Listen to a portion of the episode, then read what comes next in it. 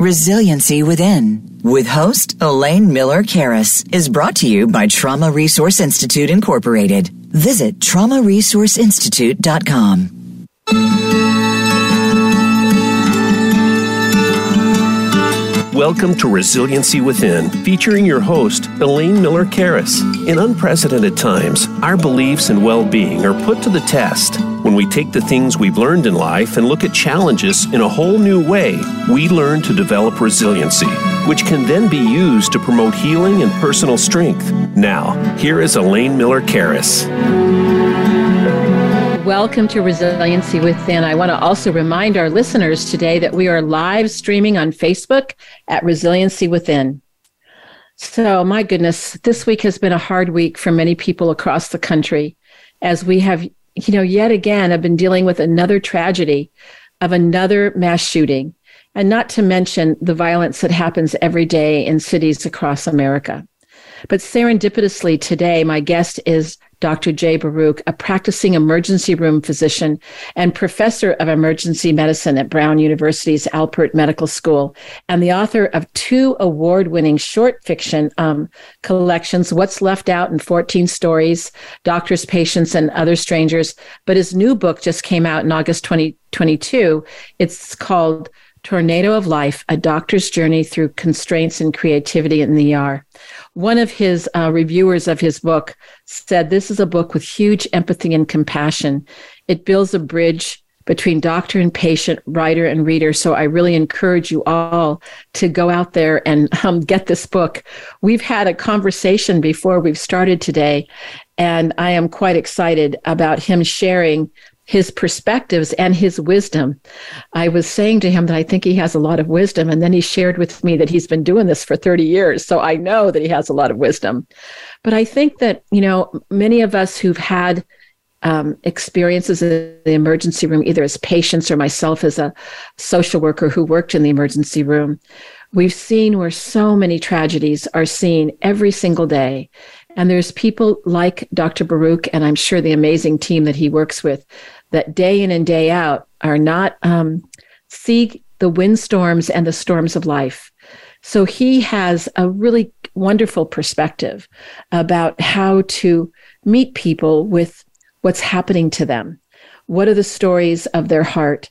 How does he help them? And knowing that many do, many people do come in with serious physical injuries, but many people come in because yes, maybe they have a physical problem, but they've also had years of perhaps an addiction to a drug, social problems, um, being unhoused, the many things that happen to people that end up showing up in the emergency rooms all over the United States. So I want to just start out by saying thank you so much for being here today with me. And um, as we get started, I'm just going to ask you kind of my first question is what is on your mind as we get started today? First of all, um, thank you so much for having me, Lane. It's a great honor to be here with you and your your viewers and your listeners. Um, you know, what's on my mind is always sort of a complicated question.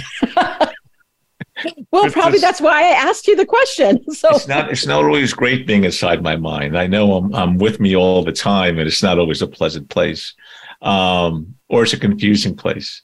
Uh, I you know, I, I, it's interesting. It's it's interesting because I'm a couple of days of not working in the emergency department, and and so that's always an interesting time to sort of take a deep breath um, when you sort of catch up on some sleep, uh, because you know I'm aware of like the challenges that you know our system is facing, um, like the crowding problems we're all facing, and the the big challenges that doctors and nurses and hospital systems uh, are facing trying to care for uh, you know a sick population while there's terrible crowding issues.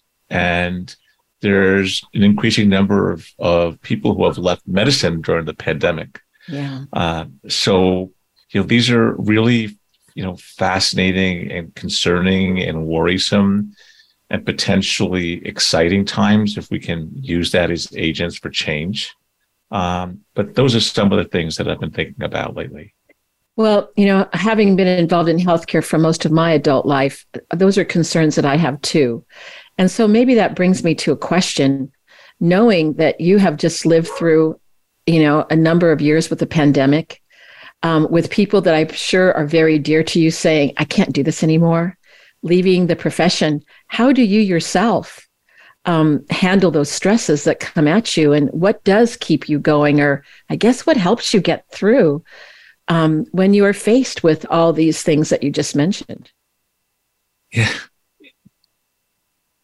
I, I don't have one clear answer in saying this is what I'm doing because because I've been there there have been periods when I've been very resilient, I think, you know, um, and there have been times that I've just been feeling a little overwhelmed and um, and felt kind of powerless and demoralized. And then I feel resilient again. and, you know, I wrote a, a piece recently that was published in Stat uh, that was, that that chronicled an interesting moment um, in the middle of the pandemic for me was after the second wave when I uh, I wrote my letter of resignation from medicine, and um, and something curious happened when I, as soon as I wrote that letter and made my intention that I was sort of figuring out, like I just wrote it just to see if, just to see how it feels. And do I really mean it? And, and there were tears, you know, I was like, I was, it was more, more than just an exercise for me, though I thought it was playing an exercise after a particularly terrible, difficult shift. And I was sitting in the car before my shifts, like really trying to muster the energy to get out of the car. And um, and as soon as I wrote my letter, I started looking at what I was doing differently. And the surprising part of that story is that as soon as I wrote my letter, I I, I kind of I found yeah I thought it was my ticket out of medicine, and it ended up hooking hooking me back in because I started paying attention to all those meaningful moments that were there all along. But when you're so consumed by the obstacles and the challenges, and when you're just sometimes it's tough to get past the ways there are many ways you're sort of letting patients down because the system is not allowing you to do the things that you need to do, the morally right things to do, the basic human things. Um, you still it's easy to forget that there are that there are really are important, meaningful moments of connection that happen um, if you just pay attention to it. Uh, and so that was an interesting. That that's my convoluted. No, I don't think question. it's convoluted at all because it sounds to me that we all need, I think, times those reflective moments, especially during those times when things are so overwhelming and we've seen so much suffering and struggle. And sometimes there's an illumination that comes from that, exactly what you described. And I, I often say on this show, you know, with all the suffering, what else is true? And it almost sounds that's what those little moments that can come through where you remember that kindness or that person who you did help or that person where you held their hand when they were taking their last breath. And those moments that can make a huge difference of why when, if we've chosen this this field of healthcare the reasons why we keep we keep doing it. And and it, and as you know, like so much of what we do is very complex. You know, not like it's hard. It's complex. And that and what I did, and for example, like in that piece, when I wrote my letter, I and I was trying to analyze, like, well, God, what are those things that I was paying attention to now that I wasn't paying attention to before? And what I, what were they? I'm so curious well, to find out what those are. Well, the the truth is is that there are no easy narratives, right? I think in medicine we like to have our neat narratives, like if there's um, there's triumph over adversity, right? Like if you can, you know, we we take care of patients with a certain narrative in mind, which is like we want to cure you or find the answer, which is great if that's possible. But if we only think in that mindset, then it sort of pushes out all the other possible narratives and experiences that patients have that perhaps require a different type of understanding uh, and a different model and a different approach to their stories that they're telling. Um, so what I found out in that particular situation is that oftentimes the very moments that were most meaningful were tied inextricably, were tied together with moments that were also just difficult. Yeah. And for an example, what I wrote about was we had a we had a uh, an older gentleman who came in in cardiac arrest, and we were and we were doing CPR on him, and you know, um, and his family was coming in towards the end of, end of that of that process, and this was, you know, a time during the pandemic when, you know, the, the ERs were were crowded. Oh. It was terrible crowding. Probably had no place to put people. And so outside this room, this particular critical care bay, there was just sort of the an area where we just patients from were coming in from the ambulances, and, and there was a there was three of our um, patients who were you know unstable housing, alcohol problems, very very intoxicated and very loud, and and when we called the called the the code, um, and uh, and we stood at this bridge where lives end. That's so powerful yes. With his family. And the team stood with the family to honor this life that was lived and is no longer. In this solemn silence we then hear these you know these three three our regulars yapping away. And so in one way in one in one sense, it was embarrassing and we were ashamed by it because, you know, you, you have a chance to die once and, you know, respect and duty um, to this patient and his family, they deserved a little better. Yeah.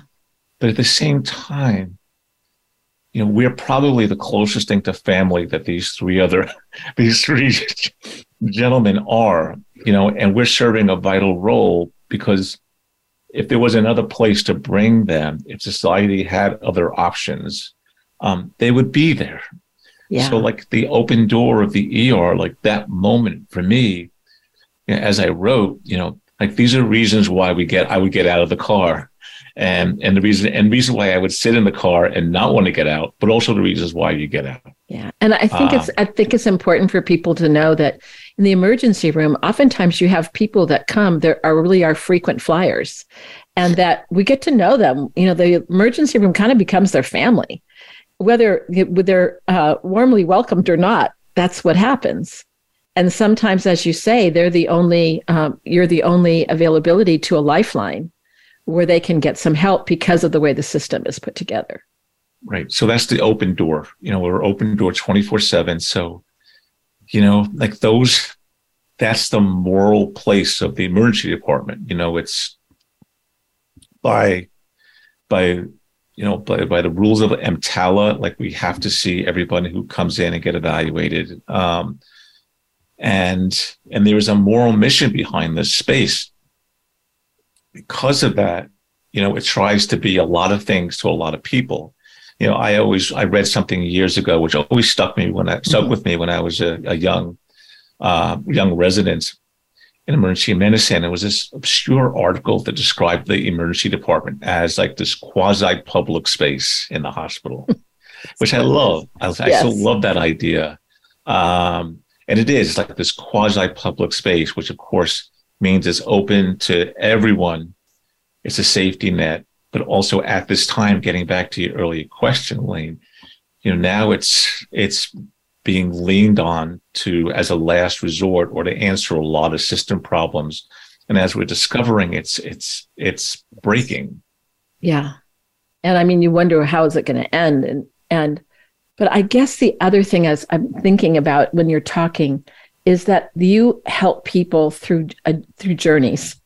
I mean, maybe you can talk about it. You know, maybe it's a narrative, but it's really a journey. A journey to maybe finding a way to get housing. Maybe um, a journey to say, I think you know we've done everything that we can for your mom, and there's not one more thing we can do. And you have that son who's saying, "But please, please, I don't want her to die." I don't know if you can maybe share some of your your memories or some of the patients that you have that you have cared for that you think are important for us to know about the journeys of their life and and perhaps your your journey with them and the healthcare team? Yeah sure. You know i i will say that you know i i went to you know i went into medicine i went to medical school as you know as someone who i went to college to be a writer to be an english professor. Um so you know i i entered the field of medicine with sort of a love of story and a love of narrative and and experiences with talking with patients as an undergrad when I had no experience whatsoever. But it also liberated me to be able to just talk to them. Um, and it felt like a real privilege to be for people to talk to you and share their inner thoughts and and their hopes and their dreams and their fears. And it felt like a totally different way to impact and to interact with, engage with people's stories that were less abstract in my I was doing in my work Your undergraduate major. Yes. Though I loved it because what is better training for a physician, especially emergency physician, I think personally. I'm conflicted. Um, in in that reading some of the most complicated characters in literature and realizing that people are complex and they're well-rounded and not all one thing that they can be great and they can be terrible and they can be you know generous and they can be selfish. Um, they can be all these things and be them you know. Um, they defy easy characterization. That's what all great characters are. And i have to tell you you know and i mean this with the greatest respect for my patients but so many of my patients are great characters you know, that deserve equal amount of examination. They deserve an equal amount of empathy. Um, and, and as you said, Elaine, they're part of a larger story. Yeah. Right. And so, for example, one of the instances I, I write about in the book, and you, you brought talk about sort of end of life, was this woman who was brought in um, gasping for air. She had end stage cancer, gasping for air. And we were told that she had, she was, she did not seek to be resuscitated. She had, she was doing, you know, um, and, and I was grateful because she would have been a, uh, because of, she was a very, she was, she had, she was very, very sick and time was of an essence. And from what I was being told, I don't think like intubating her, getting an airway on her, and resuscitating her was going to stop the process of, right. of her leading to her eventual death. Her son, who was there, you know, apparently wanted everything done. You know, it's a situation that we don't I've, that we see I've not seen, uncommonly. Yeah, I've seen it many um, times. Right. And and then you just sit there and you go, so what do you what do you do? Like, is it there's a so many we can attack this from a from the the more this there's so many there's so many ethical questions that come up with this, right?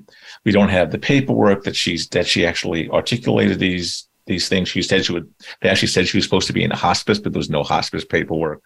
Um and the system, the system. And he's like, oh do gosh. everything. And I was explaining exactly what do everything was going to mean.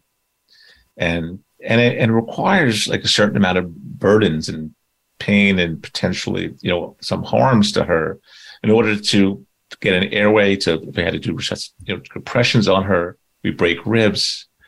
Um, and so we eventually intubated in the end we ended up intubating her. And um, and one of the reasons why she was her she was so confused and she was not she was not doing so well um, and she was in extremis was the fact that her CO2 or carbon dioxide level was so high in her bloodstream. And sometimes once you breathe down, breathe, breathe, allow the patient to breathe it off, they can become more awake and alert.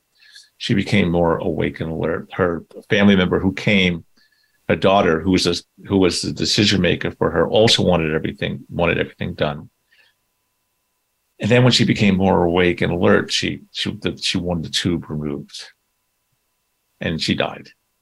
And and it's amazing the narratives that we bring to a situation, right? And how that often is not what is actually happening. You know, so we look at this as like, what are you, what are you doing? This is not going to help your mom. She did not want to die this way. Always we think what we heard, she didn't want to die this way. Um, and what I read in the medical record during that little period when I had a break was the fact that she she understood her prognosis. Her family had a tough time adjusting to it, um, which we don't see. On, this is not an uncommon occurrence. Not an uncommon occurrence, no. But what's interesting, though, Elaine, is the fact that they loved it. They loved her mom. Her mom had like worked several jobs, had cared for them, and they just, you know, they not just, not not only weren't they they feel like they weren't they weren't ready, but there's a fundamental difference between dying. They knew she was dying, and dying now. yes. Right, and and we get so caught up on sort of the medical aspects of a case and think that the patient, the families perhaps don't understand or a patient doesn't understand when they're making decisions without thinking about the larger, you know, the larger issues and the love people have for each other. The some people I, I have taken, I have cared for hospice patients who, and another patient I wrote about in the book, who saw hospices giving up and they were a fighter all their lives. And, and it was just the way hospice was framed to them. Um, and I had a patient who years ago I write about who refused DNR, though he was he had a very terminal illness and was and was going to die soon.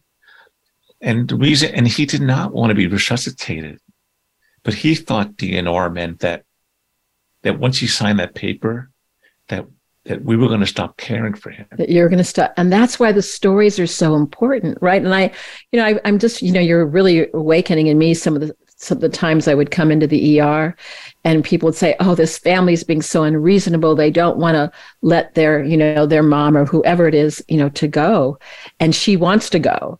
And oftentimes I'd go in and talk with them and it was about those very things. Or there's more I have to tell her and I haven't had a chance to tell her. And I just, I just came in from California and I'm in New York now, whatever it might be. Right. And she's got to stay alive so I can tell her what I wasn't able to tell her. Or how many times have you seen where you think, how is this person staying alive? And they're waiting for somebody to come and they see their son the next breath they're gone. I mean, I always think that's so fascinating about how we are constructed as human beings. You know, just I don't know if you want to reflect on what I just said. I love that. No, I, I it is, and and and I think the problem is that oftentimes as physicians we focus on purely the medical aspects of the case, right? And if a and if a family is is making a decision that let's say isn't that the team doesn't think is in the patient's best interest, or it seems like they that were they're they're trading on miracles, or or they oftentimes there are other issues at play.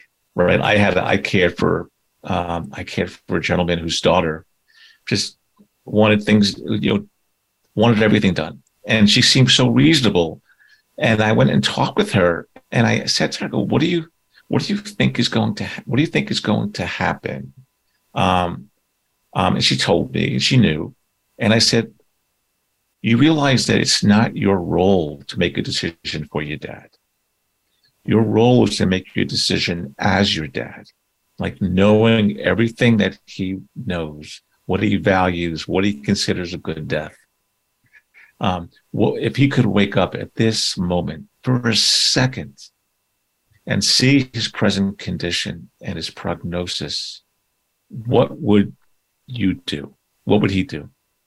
And she and she says to me, she goes, he wouldn't want any, he wouldn't yeah, want this done. Exactly. She goes, and thank you for telling me that. But I have to tell you, it's not just that. I go, what is it? And she goes, I have brothers and sisters and they'll blame me if I just let my let dad die. And we hear that too. And it's always about relationships. End of life challenges are oftentimes rooted not in understanding or misunderstanding of the medical issues, but in the personalities and the relationships and the types of relationships that, that family members have had with the loved one or with each other um, that oftentimes factor into the decision. Well, and all those family dynamics play out in the person's dying And so, Absolutely. you know, imagine how hard that would have been for her if her siblings would have all said, it was your fault, you should have done more. And, and so, what do you do in that situation? You try to get the family members there, or what do you do? I tell, I, I, what I do is I, I, first of all, I, I just sometimes just framing it as I'm aware, I am aware this is a difficult decision. This is a terribly difficult decision. And you should know that what happens in these decisions is that I, I move on. Like uh, we move on after this. Like we have patients to see. We have a, I go, not to be cold, but it's true. Like we move on. We might live it. I think about that night, but we, I go, the person who dies is going to die. I go, you're the one. And there's literature to support. You're the one who's going to live with this decision but just realize it's your role to think as that as your loved one not for that loved one um, and i will help you support you in any way like if you want me to talk to your sister or your brother or so and so you know if they have questions for me let's get them on the phone um, and oftentimes it's one again like as you know it comes down to diff- being open to different types of communication strategies yeah. and thinking about the death or the or the the end of life situation as part of one story as part of a larger web of other stories that you have to acknowledge. I love the way you said that a larger web of other stories because that's exactly what happens. And then you get the you get kind of the microscopic the that um focused right there at that time of dying. All those things that have happened to that family over over decades um, we are we have to take a short break. I can't believe we've just gotten started, but we are going to continue our lively discussion, very poignant discussion with Jay Baruch, and we're going to talk more about his book, which uh, you know again a doctor's tales of constraints and creativity in the ER. So we're going to continue this discussion, and I want to get also some ideas of some other ways that maybe um, you know I think people can prepare themselves um, if they face these kinds of things. And and also the kinds of things you bring out in the book why someone should go out and pick it up and and uh, and and read it because we're just touching the surface i imagine of much of the wisdom that you have incorporated into your book. So we will be back in just a couple minutes and we will continue our conversation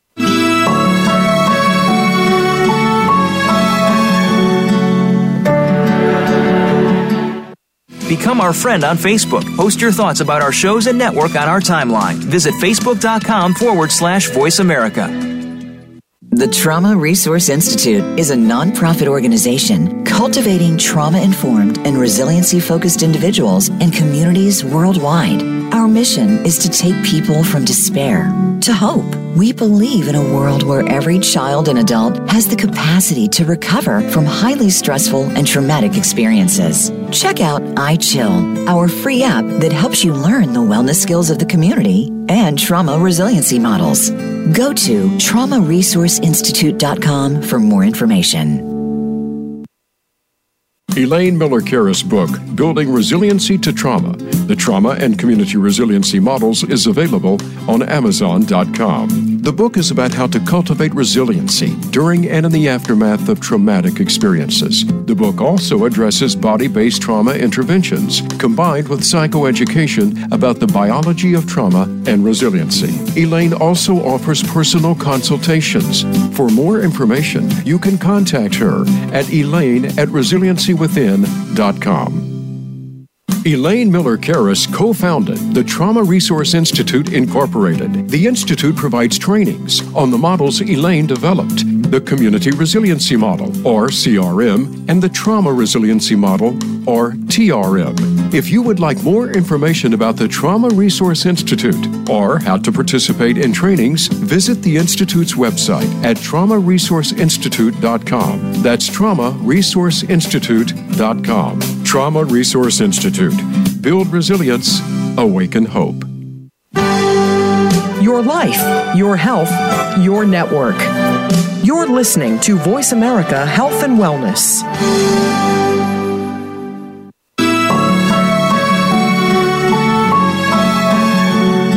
This is Resiliency Within with Elaine Miller Karas. To reach the show during our live broadcast, please call in to 1 866 472 5792. That's 1 866 472 5792. You may also send an email to elaine at resiliencywithin.com. Now, back to this week's show.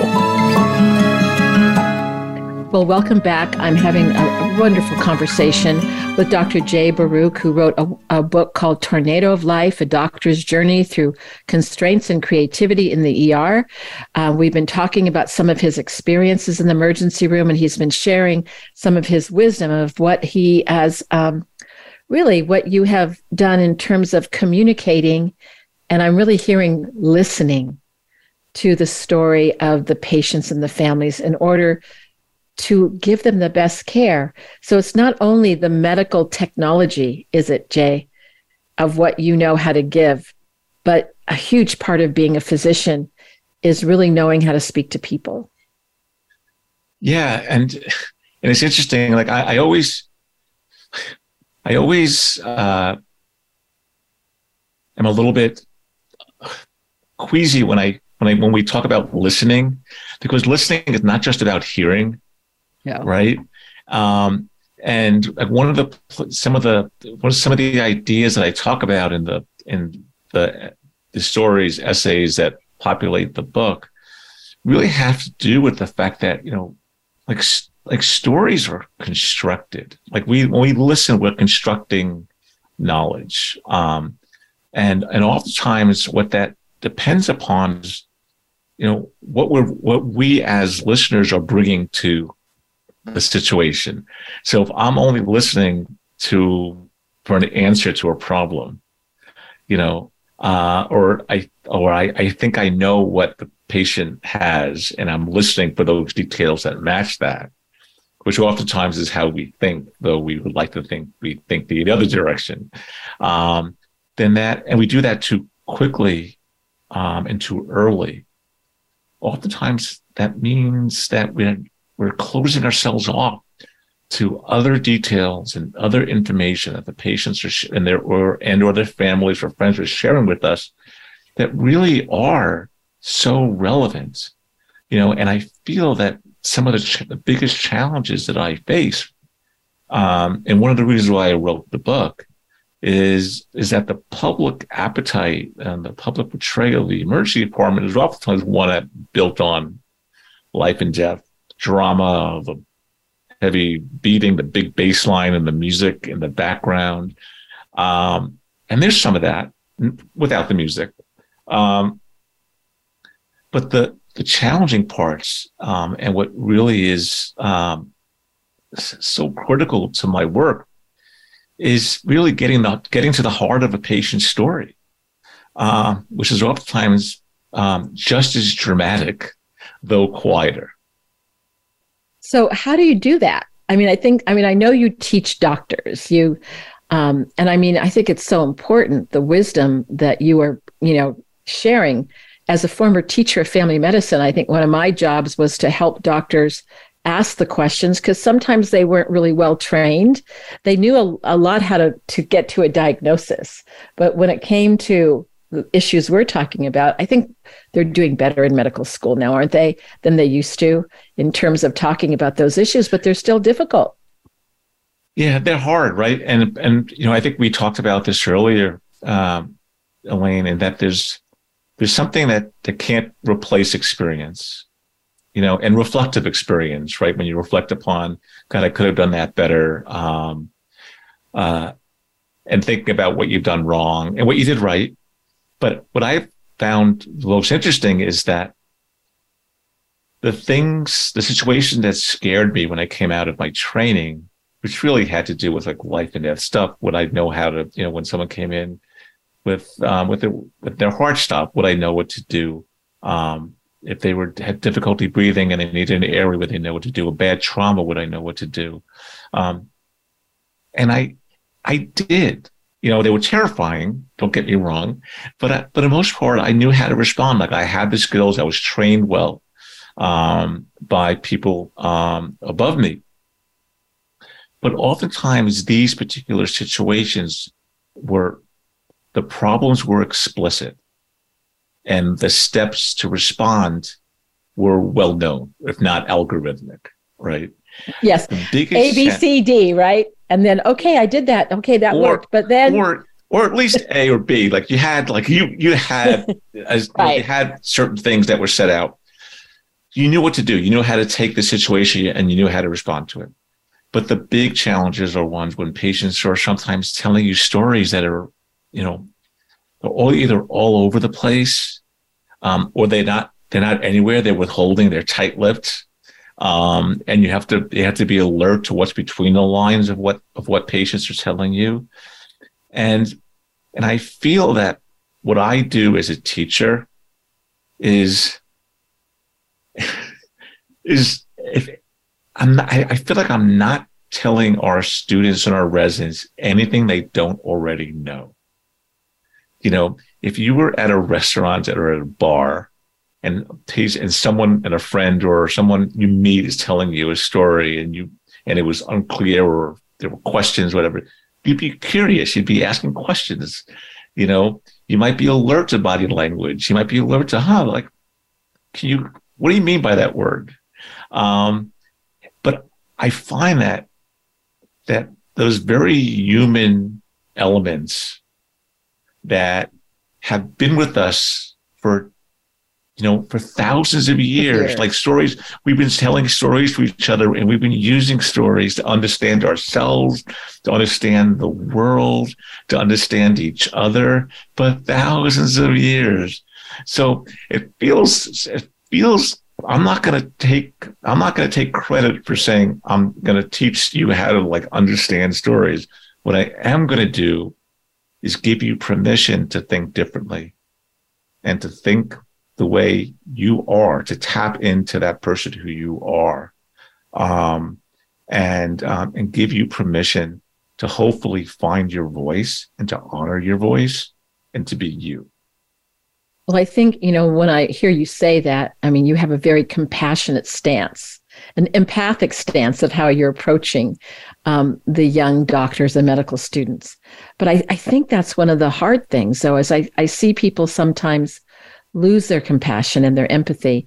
And I think that's when, as we started to talk in the beginning of the hour, is why sometimes people say, I can't do this anymore It's because the very thing that they used to love and the reason why they went into medicine and healthcare that they don't feel that they've lost that that that juice of compassion of being able to say what you just said about being able to listen with empathy to someone's story who's suffering but also elaine you have to i, I have to come clean there are i mean when i talk about like people being complex excuse me characters be complex.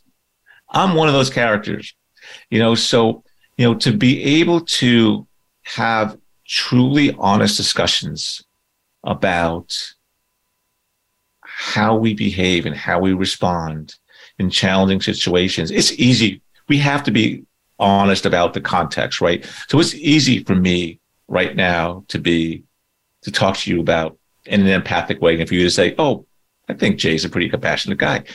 I'd like to think I'm a compassionate guy. However, you know, you get me at three in the morning or four in the morning during like my second overnight shift when I hadn't slept in a while or I'm hungry. Um, you know, it could be very different. Sometimes, sometimes I am. Um, but the point is, is that there are times I've been so compassionate and sometimes I feel like I should have behaved better in the same shift. You know? Well so all you're telling me now jay uh, you still got me because now you're talking to me about your humility. And i think that those of us that do this i hope you know fairly well know that we're we that we have been on our knees. We have been at times going i can't take one more minute but i think that in my in my experience i think if we have that reflection that that doesn't become our achilles heel that actually can empower us to start thinking just like when you wrote the letter of doing things differently. I don't know. Does that make sense to you what I'm saying? Yeah, it does. And and listen, Nick, we're like like so many of us, and I include myself. I mean, we're we're we're hurting. um, you know, you go to work and it's when you're when you're unable to move patients because of hospital crowding, Um, and when, you know, when you go to work and you get yelled at, um, and sometimes deservingly so, because I would be yelling too, maybe if I was waiting the amount of hours that many of these people have been waiting for. Um, but you know, it's it's really hard, Elaine, and uh, and I I don't have easy answers for that, and I haven't figured it out. You know, I haven't figured it out because like, there are days that I come home and I'm like, I can't do this anymore. I'm one of those people, and then you know, you sit there and you sort of you sometimes you shrug back to work, and sometimes you feel much better and stronger, but you know, for many of us, like we haven't recovered. Like I, one of the questions I always love is people say like, so how are you doing? Like, it must be great that, you know, the pandemic's over. And I'm like, we're broken. Like we, everyone, you know, so many people had a chance to recover or even had, we, we didn't, you know, it's three years now. Um, and the system is worse and the patients are sicker. Like we talked to, you know, we talked a little bit earlier about, you know, where, where are we now? It was, and as you know, the, the, the amount of patients with mental health is, issues has skyrocketed, gone up during yeah. the pandemic. And it was a problem before the pandemic. Substance use has gone up, um, during the pandemic. Um, violence so do you, so have trauma you, has gone up as yes, well. Right. Um, violence, inter, you know, interpersonal violence, societal community violence, and also violence against healthcare workers. So it's it's there's a, a landscape that sounds pretty scary when you describe it that way. And and so and again that the entry point to the hospital system and for many of these folks is the emergency room. Right. So I mean, and I, you know, you're clearly saying, and I mean, I think it would be hard. I mean, if you did know all the answers, you would, you know, probably be God. You'd be God or something. We would be having a different conversation. that's right. Jay Baruch answer yeah. solve yes. the healthcare crisis. Say that's right. But I guess that's what I'm saying. That so how do we how do we continue? How do we keep going? I mean, I think when you talked about your letter in the beginning and those moments of reflection, I mean, for those folks that are still saying this is tough, I haven't recovered, but I'm still in it, and that's what I'm hearing from you. So so can just kind of you can talk more about that. Yeah. So so so I, I am not a health policy person. Okay. I am an on the ground, in the mud, um, uh, healthcare hands, hands dirty and a, narr- and a yes. narrative guy. Yes. Right? And, um, but I, but I also think that those are the, those are the positions that we need to address the challenge because if we think about it from we have to change the healthcare system which i think we do. I think we have to re- reimagine what what what we mean by healthcare and what we mean by patient-centered care because right now you know we talk about it all the time but the system seems to value profits and seems to value you know political agendas at least value a lot of things. And patients seem to become commodities right now um, at least from a system perspective so I, I don't have the expertise or the power um, to even begin to imagine those system wide changes. And the reason why I mention that is because when you think about it from that perspective, it can seem kind of hopeless, right? However, when you're on the ground, you realize who you depend upon, you know, and in a way, like I value my colleagues that much mm-hmm. more since the pandemic. Mm-hmm. My nurses, my techs, you know, unit secretaries, everyone. I mean, I'm so grateful for them. And so many of them have left and it breaks my heart. Um, not only because they left and I don't really have a chance to work with them anymore and not because they were just, they were great nurses or staff. Um, and they were funny and they were wonderful and they were caring and they had 15 years of experience, which, which makes them like gold. You know, you can't replace that. You cannot replace that. But because these are people you sort of trust who know you, who know the patients, they know our community, they know the hospital system, and the hospitals depend upon people who know how to navigate its inefficiencies. right? Or go around the them. Personalities or they know how to ask for forgiveness rather than permission in right. order to get things done right i've and certainly seen this and it's about patience you know because there's all these things that can't be done getting back to my an earlier topic we had earlier but we still have to care for patients. Patients are still coming to the emergency department in droves, you know, and they're hurting and they're sicker than they've ever been. And their problems are multi-layered. It's not just medical problems. It's social problems, like you said. It could be substance use problems. It could be mental health problems. It could be all those things.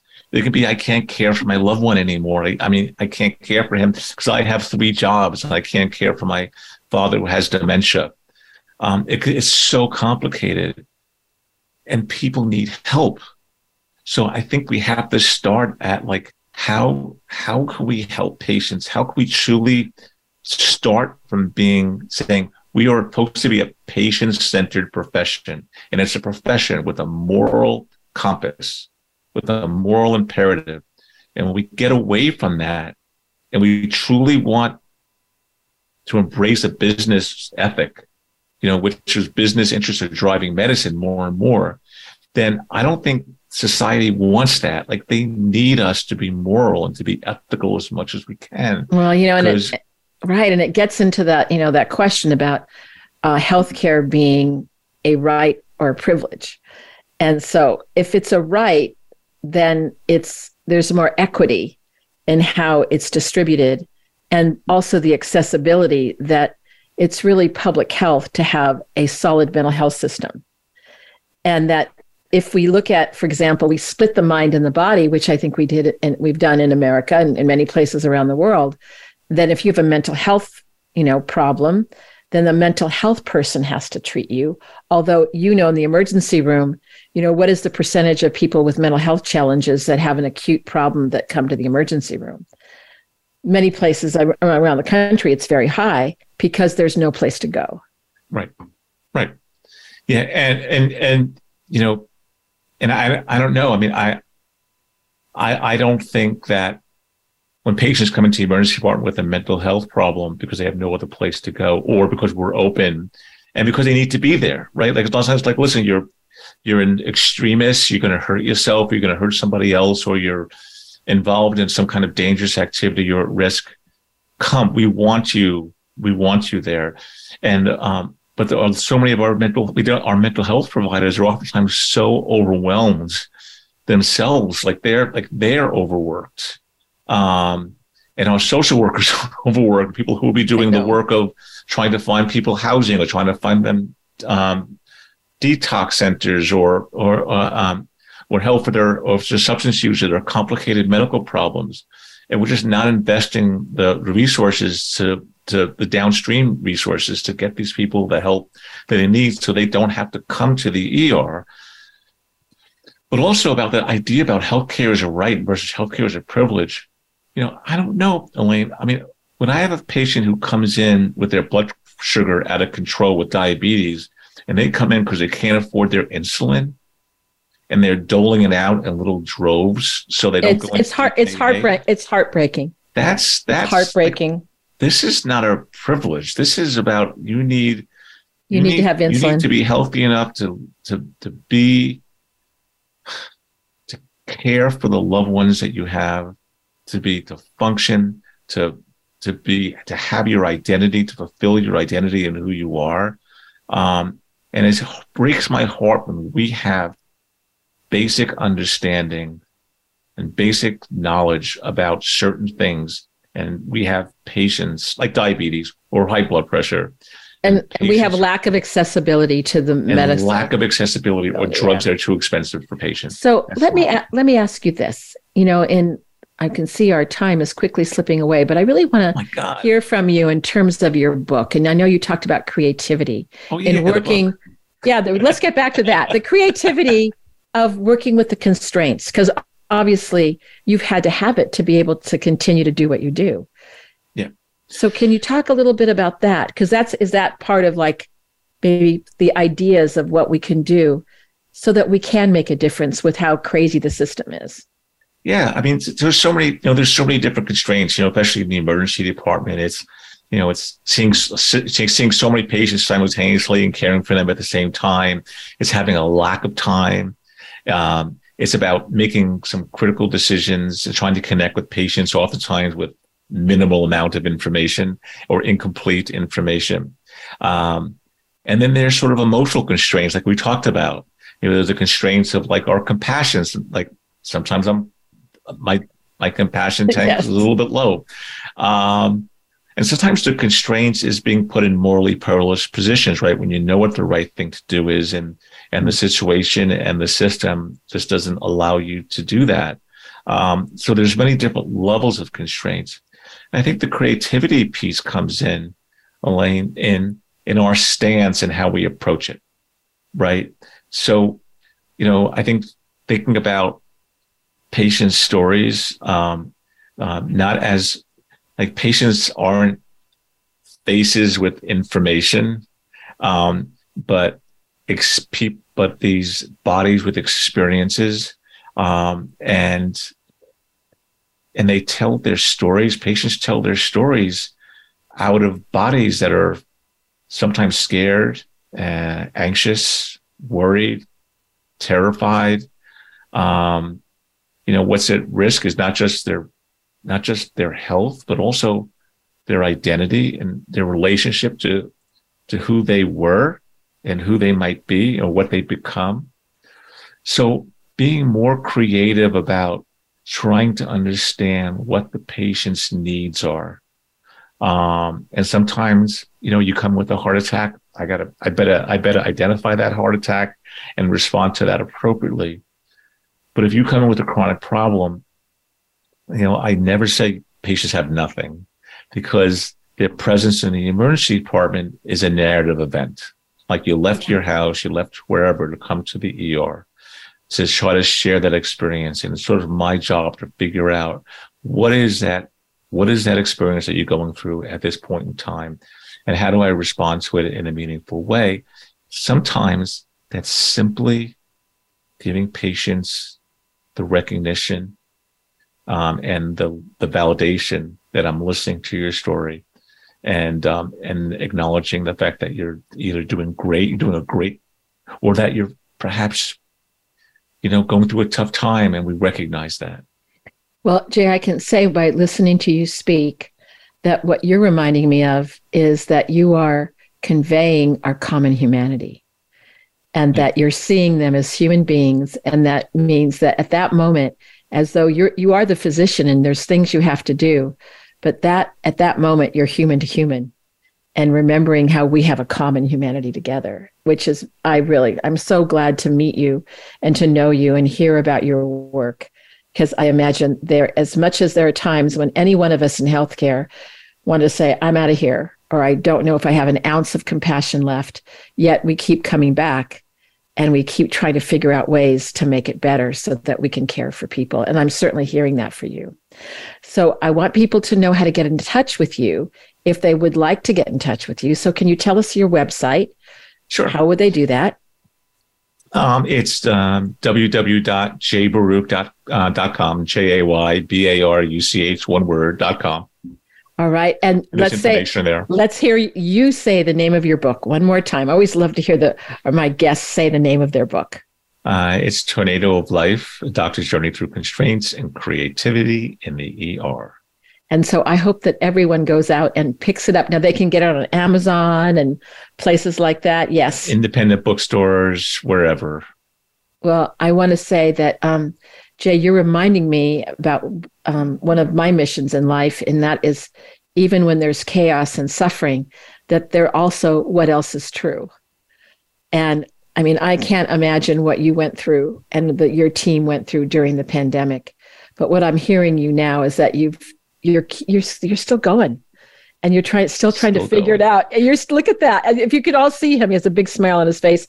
He's still trying to figure it out and i think that you know brings me to my statement of like that common humanity that we have um, and that you certainly have. And um, i imagine when people come through your er that they are blessed to have you. So thank you so much for coming on the show. Thank you so much elaine. This has been an absolute treat and a pleasure and an honor. Thank you. Thank you. So my listeners remember we'll be here next next next time. Remember what else is true in the world remember the kind the ways that we're linked together as human beings that there is a common humanity and i think we've just heard about the suffering today but we've also sh- heard about how if we do a deep listen and really pay attention to another person, how not only is their journey changed, but so is ours. So this is Elaine Miller Karas signing off for Voice of America. Resiliency within. Thank you all.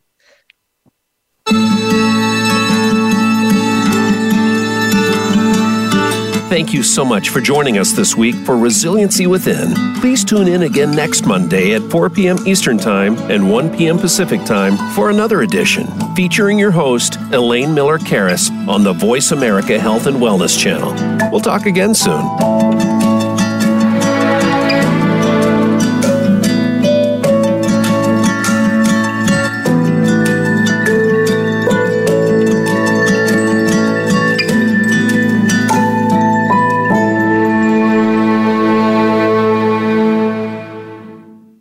Resiliency Within with host Elaine Miller Karas is brought to you by Trauma Resource Institute Incorporated. Visit traumaresourceinstitute.com.